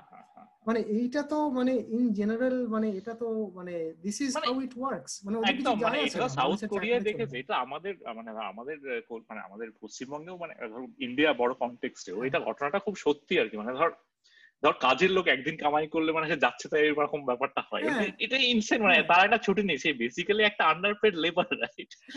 এবারে কিন্তু সে একদিন কামাই করলে মানে তাকে ছুটি গ্রান্ট করা উচিত অ্যাকচুয়ালি, মানে তারপরে ছুটি নেই।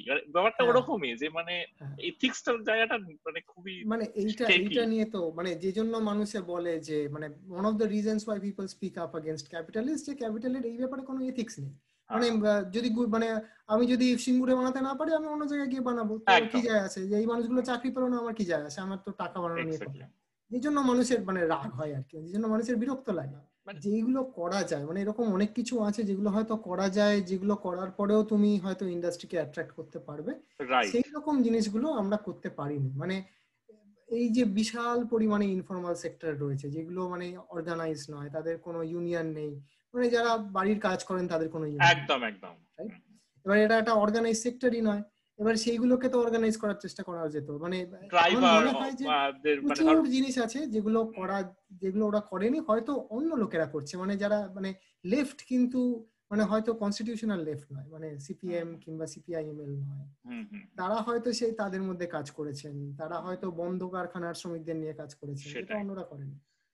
কলকাতার জিডিপি কিন্তু খুব খারাপ না, আমি এটা দেখছিলাম, মানে কলকাতার না ওয়েস্ট বেঙ্গলের লোকাল, হ্যাঁ ওয়েস্ট বেঙ্গলের স্টেট জিডিপি কিংবা কলকাতার যতটা মানে রেভিনিউ জেনারেট করে অ্যাজ এ সিটি, সেগুলো খুব খারাপ নয় আর কি। মানে মনে হয় ইন্ডিয়াতে 3 নম্বর টাইপের কিছু মানে শহরগুলোর মধ্যে। মানে আরো অনেক অসুবিধা হয়েছে, মানে মুম্বাই তো শহর হিসেবে যা ছিল তাই আছে, মানে কলকাতার হচ্ছে গিয়ে একটা পার্টিশন গেছে, পার্টিশনের সময় মানে একটা মানে যেটা মানে হ্যাঁ ধর 1971 হ্যাঁ ওই যে রিফিউজি যেটা মানে একটা হিউজ লোড, এক্স্যাক্টলি মানে একটা হিউজ লোড গেছে। তারপরে ধরো পার্টিশনের সময় মানে প্রচুর পরিমাণে কাঁচামাল হয়তো বাংলাদেশ থেকে আসতো, সেটা এখন বিদেশ হয়ে গেছে। মানে জুট জুট ইন্ডাস্ট্রিটা দুই দেশ মিলিয়েছিল, সেটা 1947 এর হ্যাঁ পার্টিশনের ফলে সেইটা, মানে এইগুলো ডেফিনেটলি নন ফ্যাক্টর আর কি, যেটা 1947 এ যেটা। কিন্তু মানে কলকাতার ডিক্লাইনটা কিন্তু ইউনিফর্ম, মানে ধরো মানে যখন থেকে ক্যাপিটাল সরিয়ে নিচ্ছে, বঙ্গভঙ্গ আন্দোলনের মানে ওই সময়কার পর থেকে ক্যাপিটাল সরিয়ে নিচ্ছে, তারপর থেকে আমার মনে হয় কলকাতার ডিক্লাইন ইজ ইউনিফর্ম, মানে ধীরে ধীরে হয়ে আসছে। বিধানচন্দ্র রায় কিছু একটা করার চেষ্টা করেছেন, কিন্তু মানে decline of Kolkata has been slightly uniform in that sense. Je, importance হারিয়েছে কলকাতা 18-19 মনে হয় ওয়েস্ট বেঙ্গলের কিছু একটা গ্রোথ রেট সবার থেকে বেশি ছিল। এইটা অ্যাকচুয়ালি মজার ব্যাপার, এটা আমিও দেখেছি। আমি কোনো একটা মানে মানে টিভি ডিবেটই দেখছিলাম এবং মানে পশ্চিমবঙ্গ 1 নম্বর আর বিহার 2nd এরকম কিছু একটা ছিল আর কি।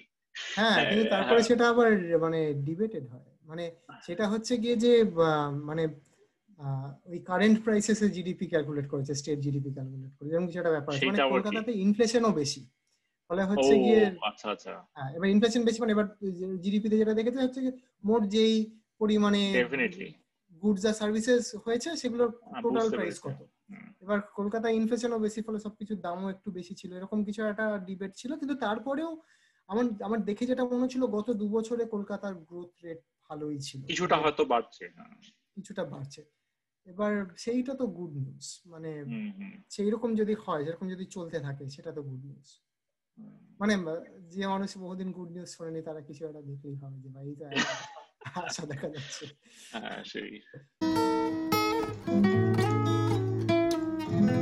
মানে আমি রঘুরাম রাজনের একটা আর্টিকেল পড়ছিলাম, তো ওর বক্তব্য যে মানে বেসিক্যালি সরকারের আরো বেশি প্রোঅ্যাক্টিভ হওয়া উচিত, বিশেষ করে মানে ধর লোকের হাতে যদি কাঁচা টাকা পয়সা থাকে, পারচেসিং পাওয়ার থাকে, লোকের কনফিডেন্স পাবে জিনিসপত্র। হ্যাঁ হ্যাঁ, এইটা এইটা আমার মনে হয় মানে আগেন আমি এটা নিয়ে রিসার্চ করি না, কিন্তু আমি মোটামুটি যা পড়েছি তাতে সবাই এগ্রি করছে যে গভর্নমেন্টের একটা বিশাল প্রোঅ্যাক্টিভ রোল থাকার প্রয়োজন।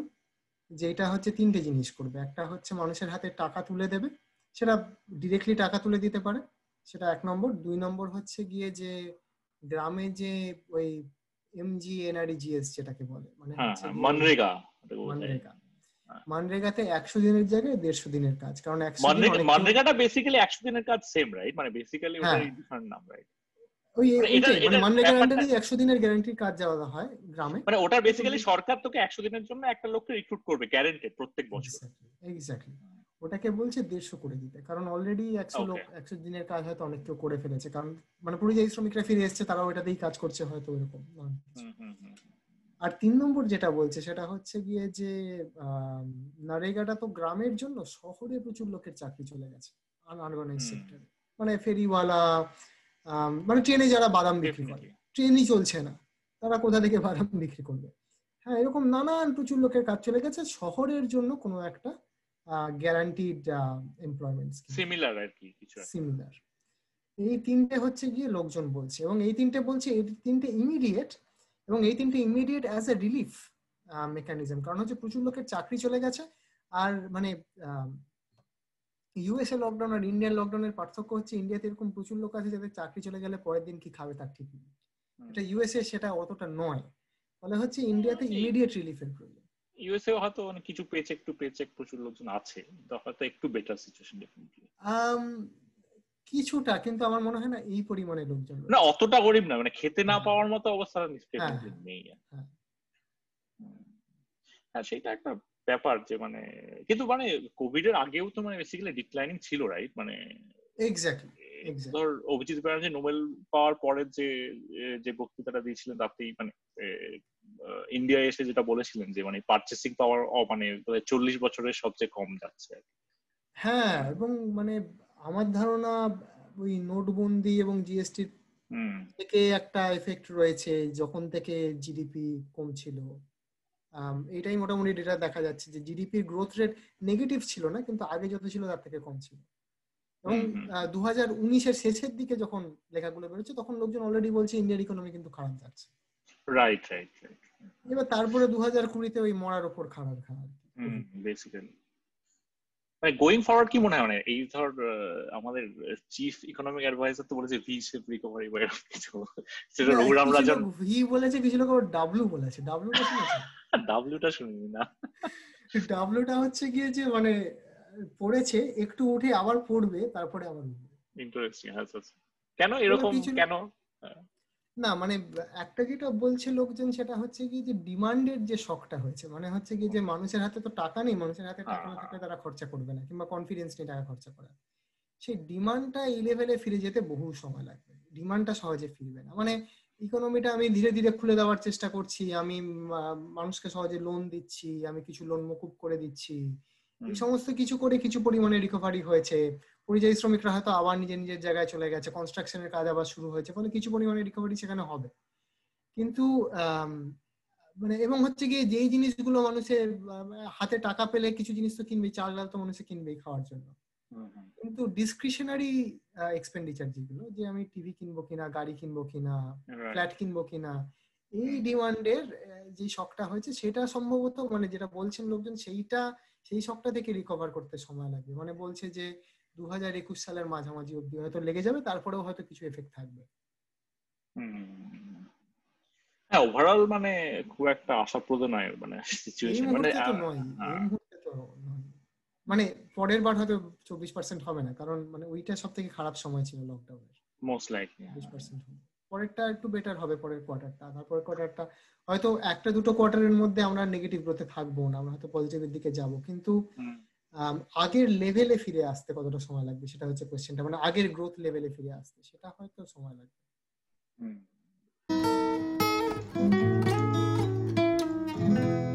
মানে নেহরুর আন্ডারে যখন প্রথম, এটা সম্ভবত আমাদের কোন একটা ক্লাসে পড়িয়েছিল এবং আমার খুব ভালো লেগেছিল, আমার মনে আছে কিছুটা, যে ইন্ডিয়ার পলিসি ছিল হচ্ছে গিয়ে টারশিয়ারি এডুকেশনে প্রমিনেন্ট ইনস্টিটিউট বানানো, ফলে স্বাধীনতার পরপরই আমরা ISI বানাচ্ছি, IIT, হ্যাঁ, এবং খুব মানে খুব হাই কোয়ালিটি এডুকেশন দেওয়ার চেষ্টা করছি, কিন্তু আমরা প্রাইমারি এডুকেশনটাকে সেভাবে ডেভেলপ করি, ফলে যেটা হয়েছে সেটা একটা বিশাল পরিমাণে ইনইকুয়ালিটি তৈরি করেছে। যাদের ক্ষমতা আছে ওই অবধি পৌঁছানো, তারা তারপরে IIT তে পড়তে যাচ্ছে, এই ধরনের কিছু একটা করছে। এবার দিস ডিড গিভ আস মানে পে ব্যাক। ওই 90 এর পরে যখন আইটি সেক্টরটা ডেভেলপ করলো, সেটা ইন্ডিয়ার টারশিয়ারি এডুকেশনের উপর বেস করে ডেভেলপ করলো, যে আমরা ইঞ্জিনিয়ার তৈরি করি প্রচুর পরিমাণে এবং মোটামুটি ভালো ট্রেন করি, সেই ইঞ্জিনিয়াররা আইটি সেক্টরে কাজ করছে, সেখান থেকে আমরা একটা জিনিস ডেভেলপ করছি। কিন্তু কোনো একটা সময় মানে we have to fix the primary education problem, যে আমাদের দেশে প্রাইমারি এডুকেশন মানে ওভারঅল, হ্যাঁ মানে ওভারঅল যে সোসাইটি এথিক্স, এই জিনিসগুলো কিন্তু প্রাইমারি এডুকেশনে ডেভেলপ করতে হবে, আদারওয়াইজ কিন্তু কোনো অপশন নেই। আমার মনে হয় যে এইটা কিন্তু ঘটনা, যে আমি যে কটা দেশে থেকেছি বা ঘুরেছি তাতে আমার মনে হয় যে এই ফ্যাক্টরটাই খুব বেশি ম্যাটার করে যায়, যে কে প্রাইমারি এডুকেশনকে কতটা জোর দিচ্ছে আর কি, এবং তাদের মধ্যে এই লোকজনের মধ্যে এই যে ধর লোকজনকে ইকুয়ালি, যেটা আমরা শুরুতে বলছিলাম যে প্রত্যেকে ইকুয়ালি দেখা, এই ধর এই জিনিসগুলো কিন্তু ওই সময় বিল্ড আপ করে আর কি, এথিক্স তৈরি হওয়া মানুষের মধ্যে। এই জিনিসটা কিন্তু আমাদের দেশে খুব ইম্পর্টেন্ট। আমার মনে হয় যে মানে এইটা যদি কেউ করে, আমার মনে হয় যে খুব একটা ভালো কাজ করবে, মানে লিগেসি রেখে যাবে। মানে সমস্যা কি বলতো, আমাদের পলিটিক্যাল পার্টির অনেক সবাই শর্ট টার্ম দেখে, এটা একটা ব্যাপার। মানে কেউ যদি ভাবে যে মানে মানে ইনসেন্টিভ থেকেই যদি কেউ ভাবে যে আমার একটা ইনসেন্টিভ আছে যে একটা লিগেসি রেখে যাবো, সেক্ষেত্রে আমি এমন একটা জিনিস করবো আজ থেকে 200 বছর বাদেও লোকে মানে আমাকে মনে রাখবে, কিন্তু এই জিনিসটা করলে অ্যাকচুয়ালি রাখবে, মানে এই জিনিসটাতে আছে করে আজ থেকে ধর ট্রু ডেভেলপমেন্ট হয়, মানে এই প্রত্যেকটা জিনিস মানে বটম আপ জিনিসপত্র হবে। নাহলে ওই কিছু লোক যাবে, কিছু লোক ওই ওপরে থাকবে, এলিট ক্লাসে থাকবে, কিছু লোক বাইরে, ম্যাক্সিমাম লোক বাইরে চলে যাবে, মানে মানে সেটাও একটা ফ্যাক্টর অ্যাকচুয়ালি। এটা আমি মানে কিছুটা মানে ডিসকাস করবো ভেবেছিলাম, যে মানে ধর ব্রেন ড্রেন মানে রিলেটেড, মানে ধর এই যে লোকগুলোকে ধর গভর্নমেন্ট ফান্ডেড, আর আমরাও গভর্নমেন্ট ফান্ডেড এডুকেশন পড়েছি, অলমোস্ট বিনা পয়সায় পড়েছি সারা জীবন, যে আমরা এখন কাকে সার্ভ করছি, রাইট? মানে আমরা এখন আমেরিকায় সার্ভ করছি, মানে এইটা একটা কনফ্লিক্ট, রাইট? মানে সেটা একটা মুশকিল। এখন তুই যদি ভাবিস দেশে ফিরবি, তোকে 1000টা কম্প্রোমাইজ করতে হবে, ফিরতে হবে, এখন তুই মানে অনেক রকম সমস্যা আর কি। অন দ্য আদার হ্যান্ড তোর হয়তো এই জিনিসটা ভালো লাগবে যে দেশে সার্ভ করা উচিত, সেই সেই জিনিসগুলো আছে আর কি। সেই অ্যাটমসফিয়ারটা দেওয়াটাও ইম্পর্টেন্ট, যে ধর আমরা যারা বাইরে আছি তারা ধর ফিরে এসে সার্ভ করতে পারবে বা কিছু আর কি। যাই হোক, তাহলে ভালোই কথাবার্তা হলো আর কি। অনেক ধন্যবাদ সময় দেওয়ার জন্য, না খুব মজা হলো। হ্যাঁ, তো যাই হোক, আরেকদিন ভবিষ্যতে বসা যাবে এরকম, ইন্ডিয়া যদি ইকোনমি রিকভার করে সেইটা নিয়ে আরেকদিন ডিসকাস করবো, কোভিড পরবর্তী আর কি, কিরকম ভাবে কি করছে। ঠিক আছে, তাহলে